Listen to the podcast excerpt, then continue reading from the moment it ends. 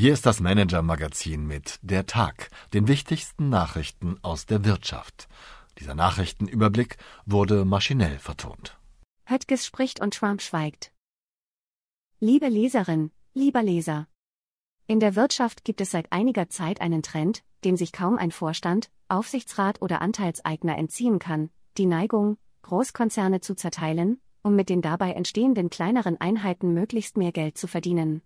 Solche Aufspaltungen, Carve-outs oder Spin-offs gab es zuletzt reihenweise. Etwa bei Siemens, wo aus einem DAX-Konzern bis heute, inklusive der Halbleitersparte Infineon, vier wurden, bei Volkswagen, wo zunächst die Lastkraftwagen unter dem Tratondach an die Börse kamen und später auch die Sportwagenschmiede Porsche, oder beim Autobauer Daimler, der sich in Mercedes-Benz und Daimler Truck auflöste. Mit Bayer und Lufthansa stehen zudem womöglich bereits die nächsten Kandidaten in den Startlöchern. Die Entwicklung läuft früheren Überzeugungen auf bemerkenswerte Weise zuwider. Viele Jahre galten Zusammenschlüsse als attraktiv und Konglomerate als erstrebenswert. Ein Beispiel ist wiederum der Daimler-Konzern, der in den 1980 ER und 90er Jahren durch Zukäufe immer größer wurde, bis hin zur, am Ende gescheiterten, Hochzeit im Himmel mit Chrysler. Letztlich ist es wie in der Mode, schreibt Kollege Klaas Tatje, der sich mit dem Phänomen eingehend beschäftigt hat. Einer Phase der Fusionen folgt eine Phase der Aufspaltung. Nicht zuletzt der Beginn des Internetzeitalters ließ diesmal das Pendel in die andere Richtung schlagen. Seither setzen sich Firmen umso erfolgreicher durch, je fokussierter sie am Markt auftreten, siehe Microsoft, Apple, Google oder Facebook. Selbst Gewerkschafter finden inzwischen Gefallen an der Verkleinerung. Und warum? Das lesen Sie hier, was hinter dem Aufspaltungswahn der Konzerne steckt. Die Wirtschaftsnews des Tages. Tim Höttges allerdings geht den anderen Weg, Vergrößerung durch Zukauf.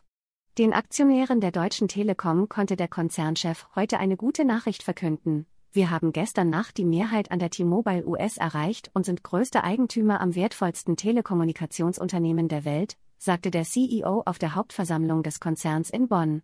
Höttges hatte den Schritt bereits im Juni 2021 angekündigt, jetzt ist er am Ziel. Nach Informationen des Manager-Magazins besitzt die Telekom damit 50,2 Prozent an T-Mobile US. Die großen deutschen Lebensmittelhändler wetteifern um ein möglichst grünes Image. Nachdem sich die Rewe-Gruppe bereits Windstrom aus der Nordsee gesichert hatte, ziehen auch die zur Schwarzgruppe gehörenden Wettbewerber Lidl und Kaufland nach. Die beiden Supermarktketten haben mit dem Versorger RWE einen Vertrag geschlossen, der ihnen ebenfalls langfristig Strom aus Nordseewind sichern soll. Was heute sonst noch wichtig war.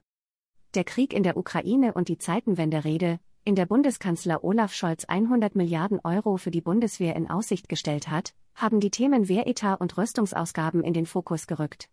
Unser Kolumnist Henrik Müller ist der Ansicht, dass der Bund sogar noch mehr Geld für die Bundeswehr bereitstellen müsste. Und die gute Nachricht, das ginge nicht einmal unbedingt auf Kosten des gesamtgesellschaftlichen Wohlstandes. Vergangene Erfahrungen zeigen vielmehr, dass die Wirtschaft insgesamt von höheren Verteidigungsausgaben profitieren kann. Luxusgüter verkaufen sich auch in Zeiten wirtschaftlicher Unsicherheit gut. Die Erfahrung macht beispielsweise der Luxusanbieter LVMH, dessen Geschäfte florieren.